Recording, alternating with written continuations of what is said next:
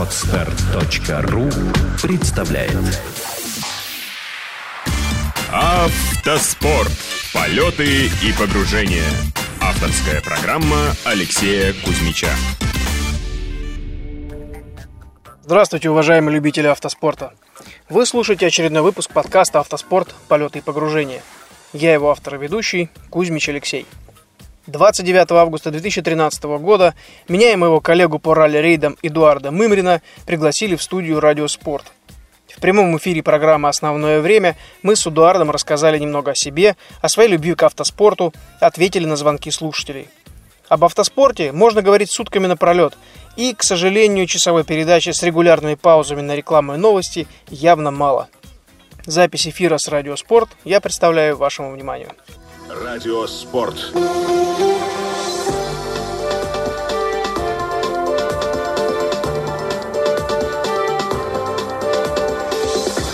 Основное время.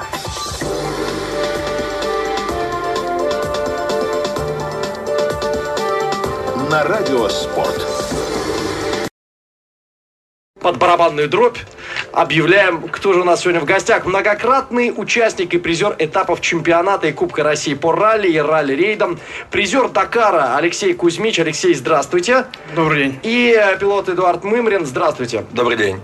А, собственно, давайте, наверное, для начала а, уже слово Дакар прозвучало, сразу же такая интрига, но мы будем а, разбираться а, функциях пилота, функциях э, человека, который ему помогает, штурмана. Но для начала, Алексей, давайте поинтересуемся у вас, как вы пришли в спорт.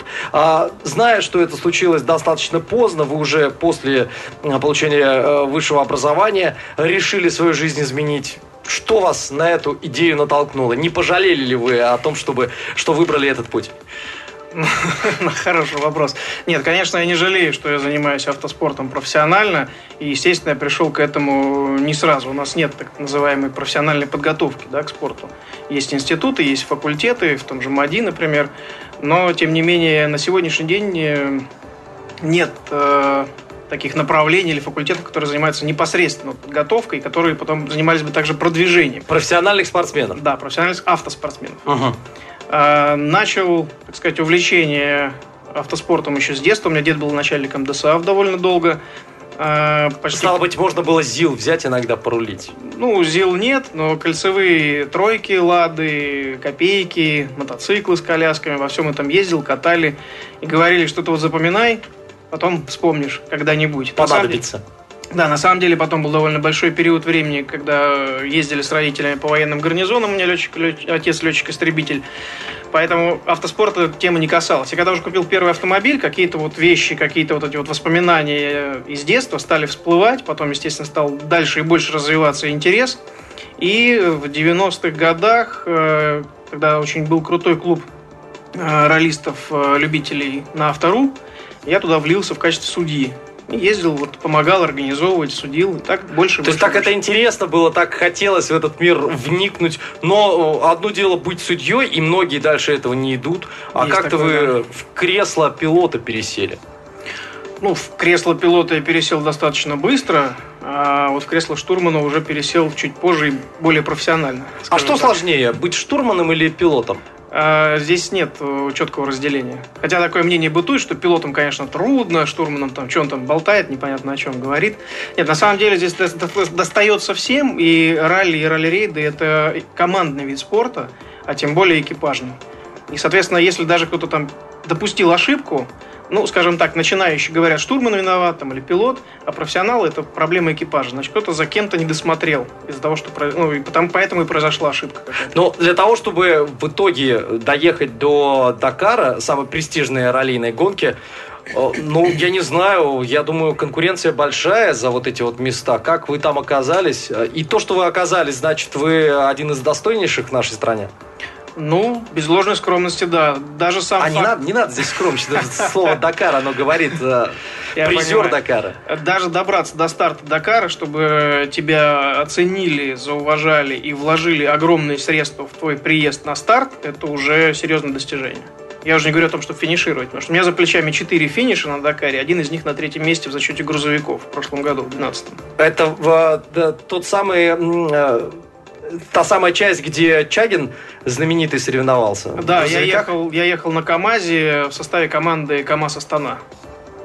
Ну, это серьезное достижение. А сколько разновидностей авто вы поменяли? Ой, много. Очень много. Начинал с восьмерок, э, с девяток. Э, дальше был участие в Кубке Логан, э, Mitsubishi Lancer Evolution, Subaru. Можно долго перечислять, но все автомобили в силу своей некоторой упертости и желания познать, скажем так, возможности автомобиля, я изучаю всегда заранее. То есть, если я вообще машину не знаю, то недели за две, за три до старта я приезжаю в команду и вместе с механиками в ней ковыряюсь. Потому что если что-то сломается на трассе, пока я доеду до сервиса, а могу не доехать, мне нужно самому это починить. А насколько сложно переходить от э, одного аппарата к другому? Да не сложно, это дело опыта, практики. То есть, э, как э, там существующие системы Android, Windows и iOS, например, да? Угу. ну, наши слушатели по этим параметрам смогут понять, да? да? Вот они отличаются друг от друга, но, в принципе, въехать можно, потому что какие-то схожие черты есть. КАМАЗ, восьмерка или там девятка и какой-нибудь минивэн или джип, это такое же различие? Въехать можно? Ну, как это объяснить, чтобы Ну, в управлении, понятнее? наверное, все это отличается. А что касается штурманской части, то там вообще могут возникнуть, наверное, какие-то Есть трудности. везде отличия, скажем так. Есть основное, да, руль 4 колеса, это понятно. А есть основная физика движения процесса, это тоже понятно.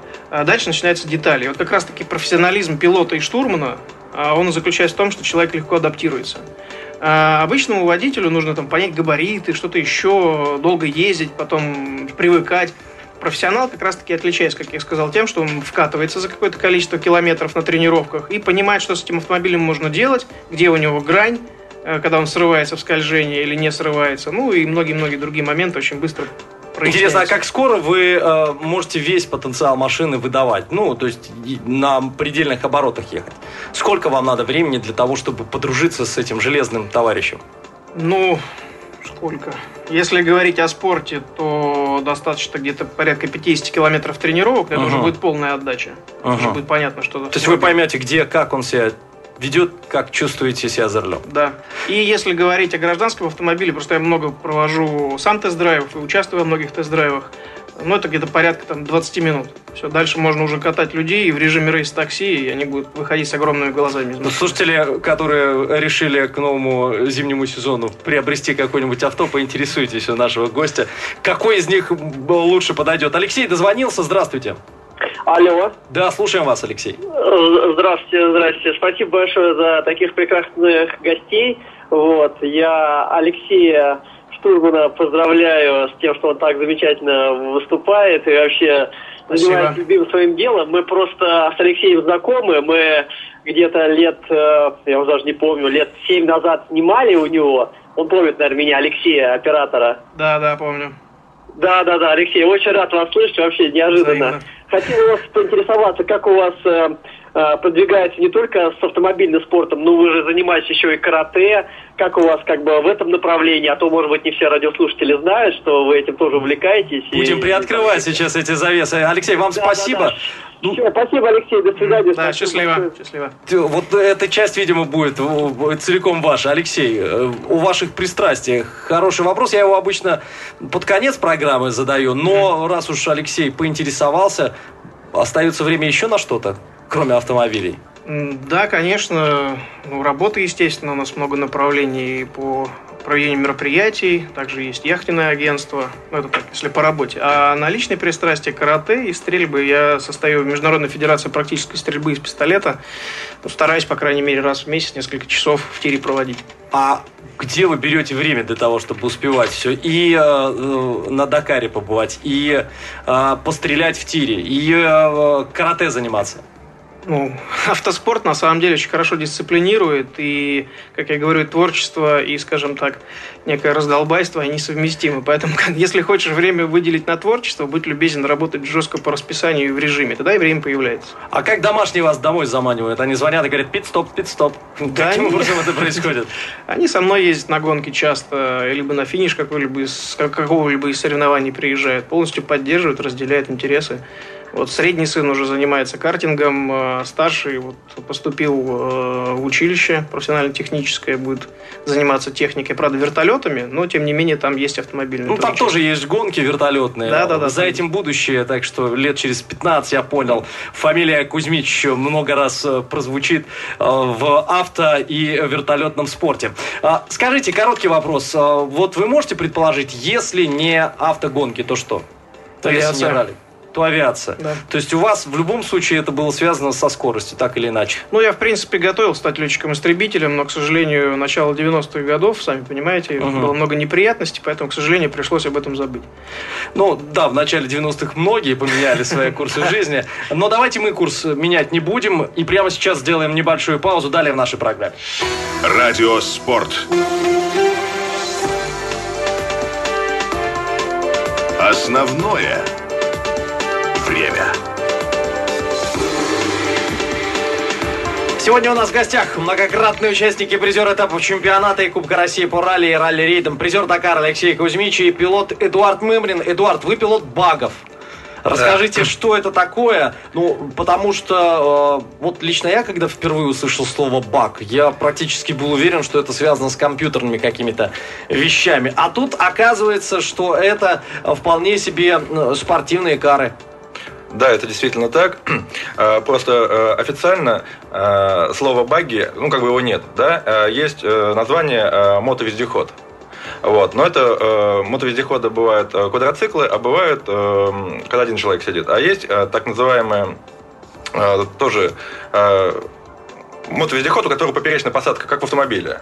То есть это э, как автомобиль, только у него нет дверей, э, нет стекол.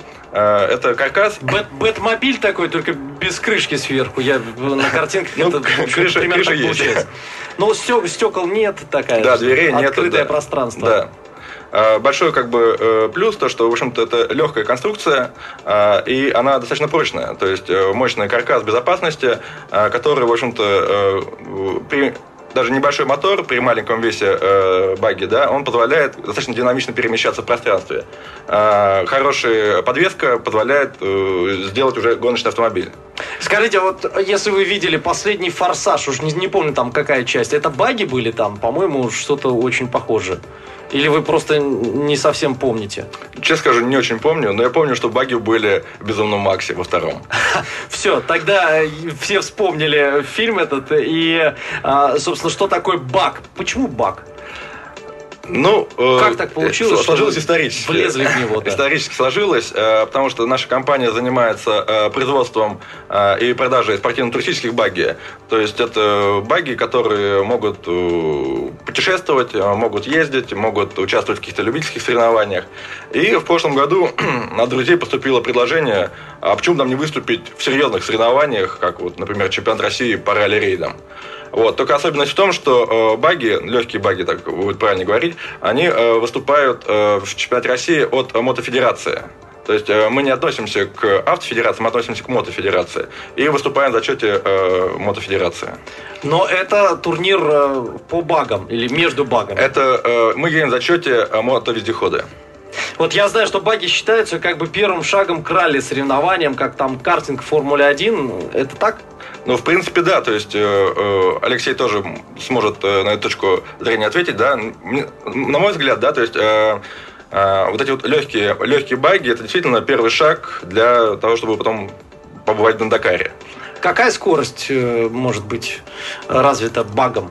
Э, Ну, э, нынешние легкие баги они развивают до 100-120 км в час. Ну, этого вполне достаточно для того, чтобы пчелки, которые летят по сторонам, разбивались о шлем. Есть такое ощущение? Ну, э, на самом деле, для ралли-рейдов это очень высокая скорость, да, и вот тоже немножко похвастаюсь. Э, э, наши мотовездеходы, баги, да, поставили сейчас рекорд, э, всероссийский рекорд скорости, э, и мы достигли 133,72 сотых километров в час. Это поставили на Дмитровском автополигоне. Вот, то есть это официальный рекорд, который присутствовали судьи э, мотофедерации, э, присутствовали э, э, представители книги рекордов России. То есть все это официальный рекорд, да. Ваши вездеходы, они действительно везде ходы. В общем-то, да. плавать не плавают, но ездят везде, да. А там два человека в экипаже, Да. то есть тоже штурман и пилот. Да, мы выступаем, э, то есть э, э, правила мотофе- мотофедерации позволяют ехать одному пилоту, э, но мы сразу приняли решение о том, что надо ехать вдвоем со штурманом, потому что э, наши соревнования, мы едем по одной же, той же трассе, что и едут и э, старшие гонщики, в, э, которые едут на джипах, которые едут на КАМАЗах. Вот, например, на гонке Золото Кагана мы выступали вместе, да, то есть э, по одной и той же трассе шли и КАМАЗы гоночные, дакаровские, и шли мы. То есть вы хотите сказать, что там, где КАМАЗ проходит и БАК проедет, Да. Мы, конечно, по скорости немножко уступаем КАМАЗу, но мы идем по одной трассе. ну, надо переварить эту информацию, потому что э, отличие между багом и КАМАЗом, ну, мягко сказать, сумасшедшее. Это слон и моська. Да, да, КАМАЗы, конечно, когда встречаешься с КАМАЗом на гоночной трассе, это, конечно, Он, впечатление... он может тебя не заметить на, там, на скорости 100 км в час. Да, поэтому они идут впереди. Скажите, а, а почему вы не выбрали там роль штурмана? Я так понимаю, для вас это все недавно началось? Или были попытки, скажем так, влиться в этот мир и ранее?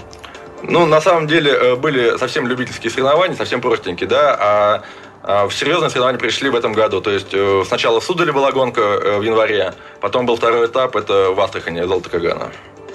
Но а, до этого, до всех этих этапов, вот лично вы, Эдуард, как-то э, за руль садились не как э, человек, передвигающийся по московским пробкам, а что-то большее. Нет. То есть для вас это такой первый опыт. Да, это первый опыт, и, в общем-то, достаточно неплохой. В своем классе мы Золото Кагана выиграли. Какие перспективы в дальнейшем, что дает титул чемпиона, э, если вы вот сейчас уже выигрываете этапы? Надо дальше тренироваться. Надо дальше тренироваться, готовиться, и если все будет э, складываться нормально, то есть большое желание э, проехать шелковый путь на следующий год. Ничего себе. Но я так понял, что вы настолько сейчас поглощены вот этим для себя новым, по сути, автомиром. На сто процентов. А, а вот вы сказали, что можно одному быть за рулем, а может со штурманом. Все же вес меняется. Я так понимаю, ваша конструкция, она не самая тяжелая, но при наличии дополнительного тела в салоне. Э, В силу того, что у нас достаточно маленький мотор, мы э, до 1100 кубов э, наш класс, то есть больше 1100 кубов не разрешается.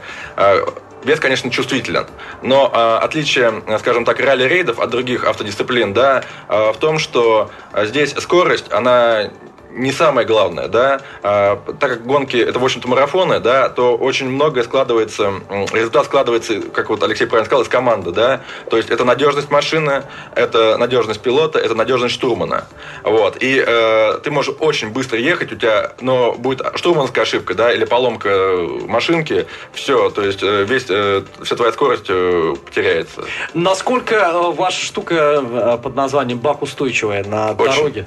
Очень устойчива. э, Она устойчива и на дороге, она устойчива в условиях бездорожья, да, то есть э, можно, есть видео в интернете, где машинка берет вертикальную стенку 2-3 метра.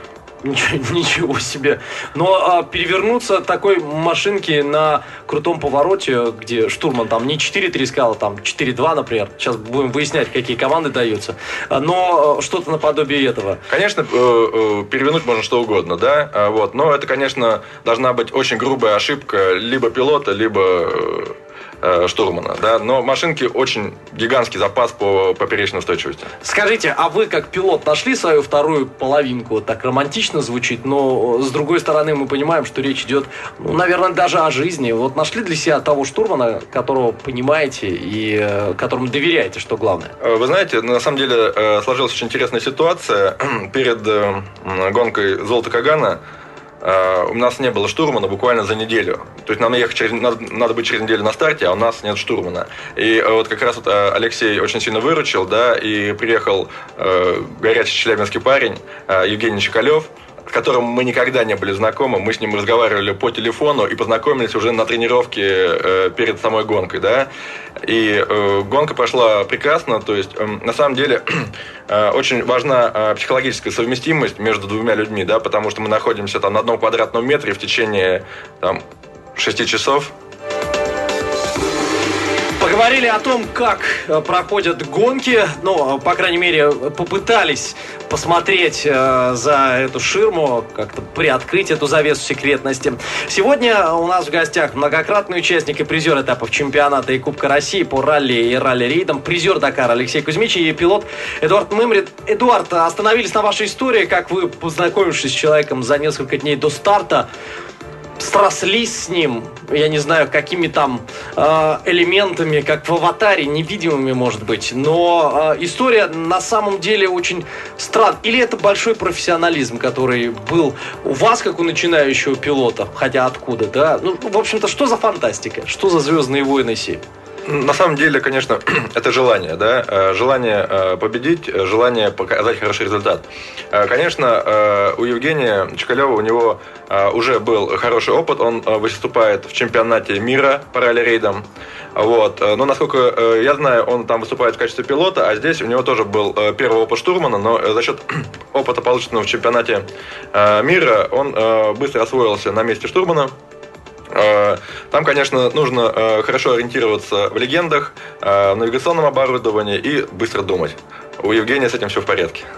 Ну и вот этот ваш тандем, он сумел первым в итоге приехать. Вы да. дальше будете с Евгением продолжать сотрудничать? Мне было бы интересно. Сколько еще гонок до конца сезона получается? Ну, сейчас я точно не помню, но еще, по-моему, около двух гонок.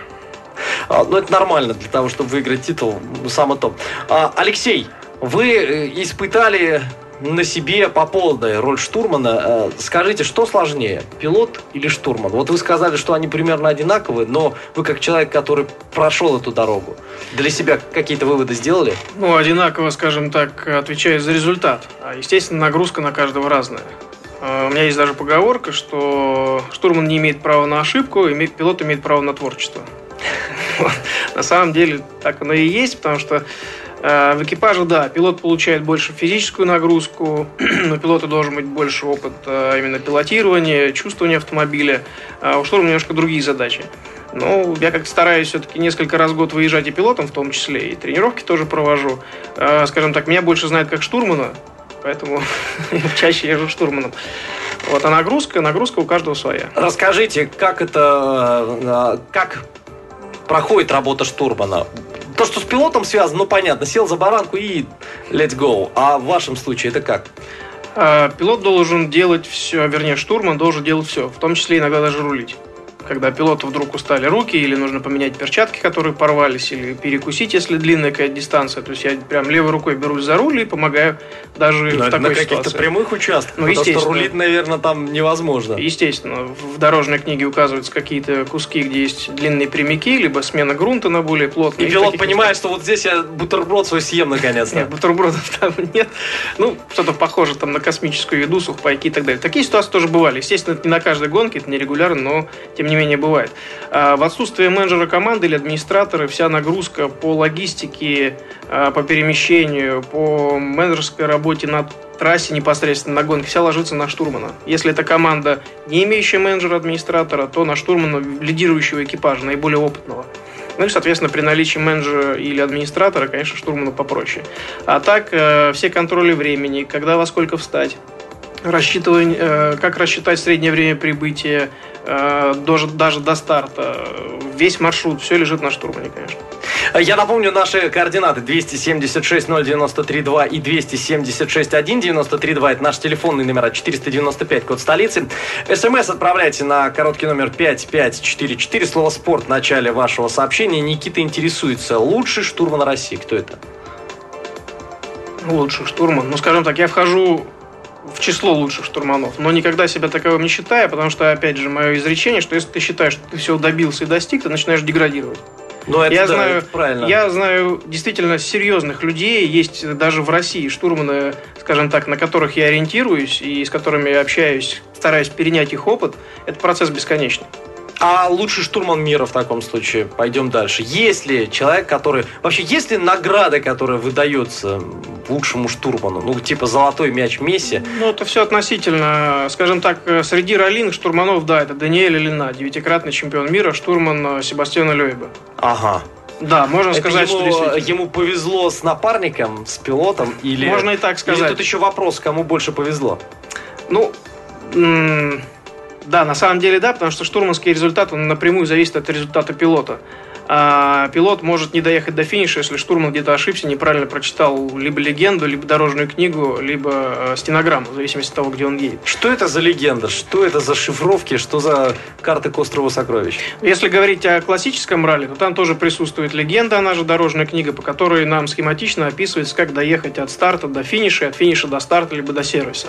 На спецучастках в ралли применяется стенограмма, где э, экипаж во время ознакомления с трассой записывает свои, своими иероглифами, скажем так, чтобы понятнее было, э, саму трассу. Соответственно, во время гонки штурман читает в ногу заранее Э, приближающийся поворот, его категорию, левый, правый, какая категория сложности, какие трамплины, как на них заходить. То есть, с одной стороны, довольно подробно, с другой стороны, э, информации должно быть не слишком много, чтобы пилот успел ее обработать. Ну и при всем при этом пилот постоянно на гашетку должен давить там. Ну, естественно, правильная езда это спортивная, соответственно, есть только три варианта. Разгон, торможение, либо ровный в газ в, в длинных поворотах. Все, другого быть не может. Какими обозначениями вы общаетесь? Цифрами, насколько я знаю.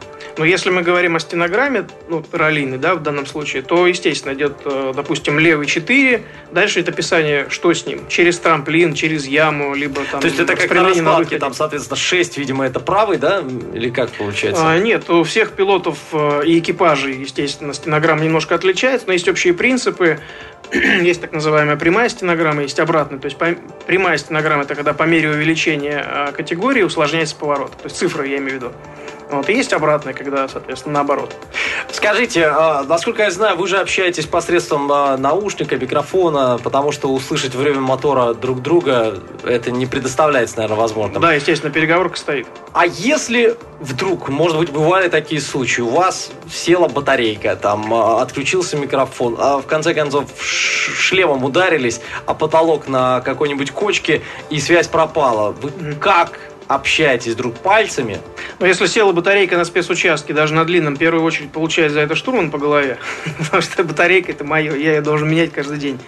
А если на... Ну, были случаи, да, действительно, обрывались переговорки, неправильно закрепленный шнур просто обрывался. А бывали случаи, когда перегорало что-то. Разные бывали ситуации, да, приходится пальцами показывать, там, левый, правый категорию. То есть это получается такая дорога уже вот, вот туда поехали, вот сейчас сюда. На самом деле были случаи, когда это в классическом ралли происходило, там все быстро, потому что максимальная длина спецучастка 35 километров, а в ралли-рейдах э, минимальная длина 200 километров. Поэтому если в ралли-рейдах это произошло... Почувствую разницу, да. Да, приходится либо останавливаться, либо на ходу чинить, менять батарейки, такой, такие тоже ситуации Но бывали. остановиться это значит, наверное, по сути проиграть или может нагнать? Ну, если длинный спецучасток на марафоне, то потерять 5 минут на замену батарейки или что-то пилот не услышит и попасть в яму или во враг. Ну да, разные, да, разные моменты. Разные моменты. Никита дозвонился, пообщаемся. Никита, здравствуйте. А, здравствуйте. Я извиняюсь за свой очень прямолинейный вопрос по СМС. Э, я немножко хотел развить тему не о лучшем штурмане, а вы рассказали немножко о соотношении баги джипы э, в ралли-рейдах. Вот сейчас, например, Швейцар идет на первом месте, да, но у него большие проблемы будут, потому что Египет отменили. Да, я хотел бы, чтобы дали людям понять все-таки, почему, почему есть разница, какая скорость, почему пески и что вот, вот в этом плане. Никита, но это сугубо профессиональный вопрос. Мужчина, я даже его не переведу, наверное, на более доступный язык. Да, вопрос хороший. Э, ну, во-первых, шлиссер едет на заднеприводном баге. А, это не та баги, на которой ездит Эдуард. Это более у Шлиссера более высший класс, более быстрый. А если... у Эдуарда переднеприводные? Нет, полный. у Эдуарда полный привод. Полный привод. Полный привод, да. Подождите, то есть задний лучше, чем полный привод? Нет, дело в том, что у Эдуарда, скажем так, класс малых баги, да, uh-huh. там объем двигателя всего 1100 кубов, да, у тебя максимально получается, да. А Шлиссер едет на моторе я вот что точно не помню характеристики, по-моему, больше 5 литров. При этом это задний привод и максималка уже 210. Естественно, хода подвески другие.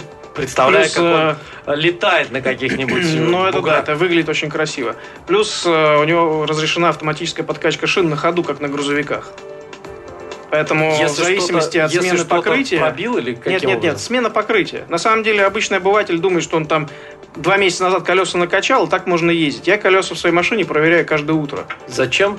Это безопасность прежде всего. А если это для спорта, то перед каждым стартом каждого спецучастка. Потому что в зависимости от грунта, э, как мы говорим, держак разный. Слушайте, ну стандартно, я знаю, там 2-0 в колесах или там 2-2. Но этого надо учитывать, нет, это бывает недостаточно, нужно учитывать, э, куда вы едете, температуру на улице, насколько нагреются колеса и что, в принципе, вы хотите делать, перекатываться или ехать. Потому что в моем случае все, что достает, разгон. А вот все самое интересное начинается дальше. То есть э, в обычной жизни, когда вы снимаете костюм Бэтмена и выходите из э, своего раллийного автомобиля, вы на дорогах тоже гоняете? Нет, я не гоняю, я езжу спокойно. То есть, скажем так, по Москве больше 110 вообще не разгоняюсь. Ну, это смысла нет. Основное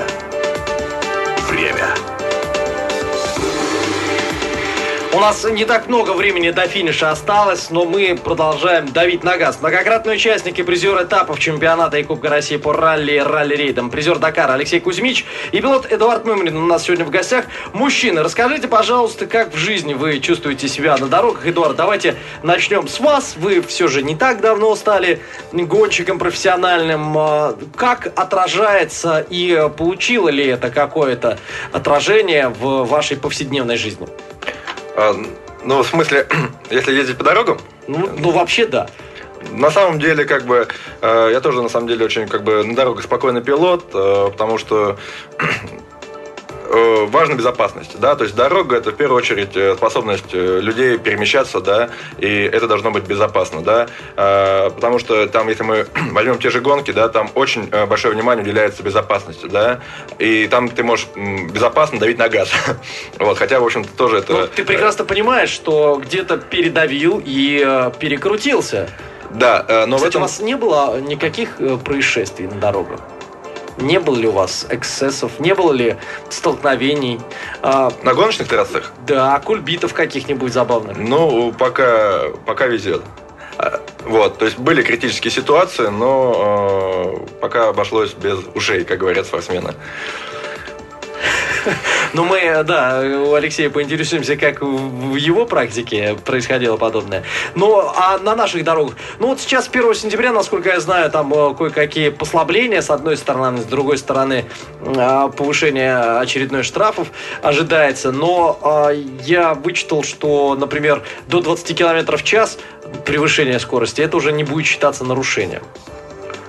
Ну, то есть, нет, ну, я на самом деле по дорогам я двигаюсь в потоке, и, э, то есть, ну, каких-то особых... Ну, на самом деле здесь просто, да, то есть, да, хорошо, я там какие-то, э, там, владею какими-то приемами управления автомобилем, да, могу двигаться быстрее, но э, то, что как бы уходит то, что я тренируюсь, да, там на полигонах, на закрытых, да, а то, что там э, делаю на соревнованиях, это у меня как бы отбивает всякое желание гонять по дорогам. То есть у меня нет потребности. После ралли рейдных дорог, э, после там э, всяких там путей шелковых и прочих, э, наши дороги кажутся манной небесной. Вы, передвигаясь по ним, понимаете, что это лучшее, что придумало человечество, или все же некоторые дорожные покрытия вызывают определенные сомнения?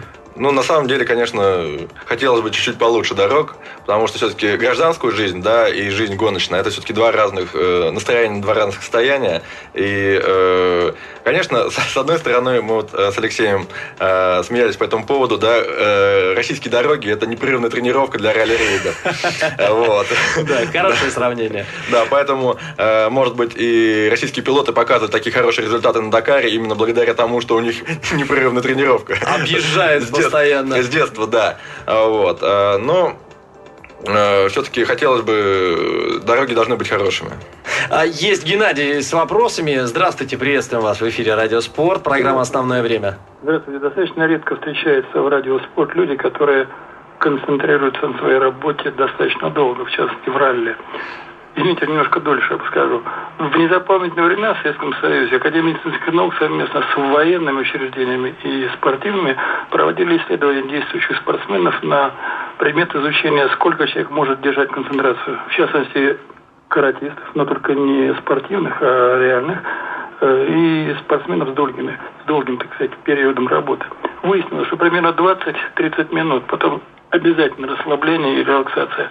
Вот вы ощущали себе такие ситуации, что вот вы едете, простите, вы на трассе, э, вы 30 минут примерно держите концентрацию, нужно отдохнуть или нет? Но если нет, Посмотрите сами, будет интересно. Спасибо. Хороший вопрос, Геннадий. Спасибо вам. Не прерывали. Да, действительно очень э, уместно, учитывая то, как долго могут длиться ваши гонки, там, и, и порой это, наверное, в сутках уже измеряется. Ну, не совсем С небольшими перерывами, но все же. Концентрация, она, она с каждым разом все меньше и меньше становится. Ну, на самом деле, можно сказать, а вернее, правильнее будет, если так отвечу. В классическом ралли спецучастки короткие. Если спецучасток порядка 35 километров, даже максимально разрешенный на сегодняшний день, и у вас э, хорошо подготовленный автомобиль, вы проезжаете где-то минут за 15-20, ну, в зависимости от того, какая конфигурация трассы, да. А, поэтому, в принципе, да, это попадает в эти рамки, о которых говорил Геннадий. Если говорить о ралли-марафонах, когда мы можем ехать э, полтора-два часа спецучасток, если он короткий, а у меня рекорд 14 часов один спецучасток. Ломались, чинились, блудили, потом копались и так далее. И тут концентрация не только психологическая, но и физическая. То есть, э, когда меня спрашивают, как, как это, я говорю, вот вы сядьте в бане на несколько часов, поставьте температуру градусов 70, оденьтесь полностью, при этом к вам будут периодически забегать, бить вас палками, посыпать песком, водой, а вы при этом должны, один будет крутить все время легкие гири, все-таки руль что-то весит, а второй должен четко и с выражением о чем-то рассказывать. Потом выбегаете на улицу, таскаете гири 30-килограммовые, имитируя замену колеса. Потом прыгнуть, снова собраться, выдохнуть и поехать. И так на протяжении 6 часов. Вот так, это более-менее ну, такая картина, чтобы было понятно. Для многих это просто невероятно. Но, Но вот умение как раз таки... справляетесь. Да, да, вот профессионализм как раз таки заключается в том, что в первую очередь человек должен понимать э, себя, свое тело на 100%. Когда начинается усталость, когда а когда вы чувствуете, что край, как вот вы пит-стоп этот требуете, надо остановиться? Э, крайне редко, но бывает, да, надо попить воды, поесть соли, поесть сухпайок, либо какие-то витамины. Это всегда с собой есть. Но у каждого все это очень индивидуально. Очень То есть вы соль прямо на дороге так вот заглатываете? Ну, у меня всегда с собой в кресле пакетик с сахаром такой 5-граммовый, там штук 5 их лежит, и пакетик с солью. Я просто знаю свои ощущения, что начинается, когда начинается обезвоживание когда начинает пропадать концентрация. То есть, бывало, доходило до того, что цифры путаешь местами. То есть, настолько устаешь, плюс обезвоживание, плюс общая усталость, которая накапливается, что курс 210 его читаешь как 120, и можно уехать вообще не в том направлении. А были ли у вас случаи, когда какие-то поломки, неожиданные повороты возникали, вот когда вы 210 и 120 перепутали? Может быть, переворачивались даже, скорее всего, учитывая то, насколько давно вы в кресле? Ну, в плане навигации бывают еще, конечно, организаторские ошибки, когда некорректно прописана дорожная книга, и можно либо попасть в неправильно прописанную яму, либо уехать не тем курсом, потом, соответственно, искать скрытые точки. А, тем не менее, справляемся, стараемся разными способами. В том-то и спорт заключается, кто быстрее найдет дорогу. А что касается вылетов и переворотов, ну, скажем так, мелкие аварии, проблемы, которые бывали в спорте, я их даже не считаю. Поломки – это тоже как бы норма, ну, такая... Но серьезные травмы возникали? А, из серьезных травм два раза сотрясение мозга, повреждение крестца, несколько переломов пальцев. Ну, так, ерунда. Да, вот. действительно, и... после сотрясения это уже... Единственное, что я считаю, это перевороты через крышу. Вот их было 18. Причем десятые юбилейные уши, так называемые, ну, переворот мы так ага. называем были очень жесткие, там 8 оборотов через крышу, жесткое сотрясение по затылку получил очень сильно. Друзья, ну вы знаете, выглядит э, вполне себе живчиком наш герой Алексей Кузьмич. Э, это человек, который спокойно говорит о том, что было там 18 э, ушей. Да, я, я правильно да, выразился правильно, сейчас? Правильно. То есть 18 раз вы переворачивались, и 10 юбилейный, вообще там 8 кульбитов было. Да, на машину было очень страшно смотреть. Этот Lancer Revolution, которого мы перевернулись, тогда был просто вокруг каркаса обмотан. Скажите, после всех вот этих происшествий вы продолжаете заниматься любимым делом? И Конечно. вас ничего не выгонит оттуда? Абсолютно ничто. То есть все возможные варианты около спортивные или связанные с автомобилями, они развиваются. Ну, естественно, езда, пилотирование, да. Друзья, к сожалению, наша программа ограничена во времени. Это не 14 часов ралли-рейда. Многие вопросы мы не успели задать. У нас сегодня были потрясающие собеседники. Не сомневаемся, что вы получили удовольствие от общения с ними. Многократный участник и призер этапов чемпионата и Кубка России по ралли и ралли-рейдам. Призер Дакар Dakar Алексей Кузьмич и пилот Эдуард Мымрин. Спасибо большое. Спасибо вам, уважаемые слушатели, за интерес к моим выпускам подкаста «Автоспорт. Полеты и погружения». С вами был автор и ведущий подкаста, мастер спорта международного класса Кузьмич Алексей. Удачи на дорогах и до встречи на трассах. Сделано на podster.ru Скачать другие выпуски подкаста вы можете на podster.ru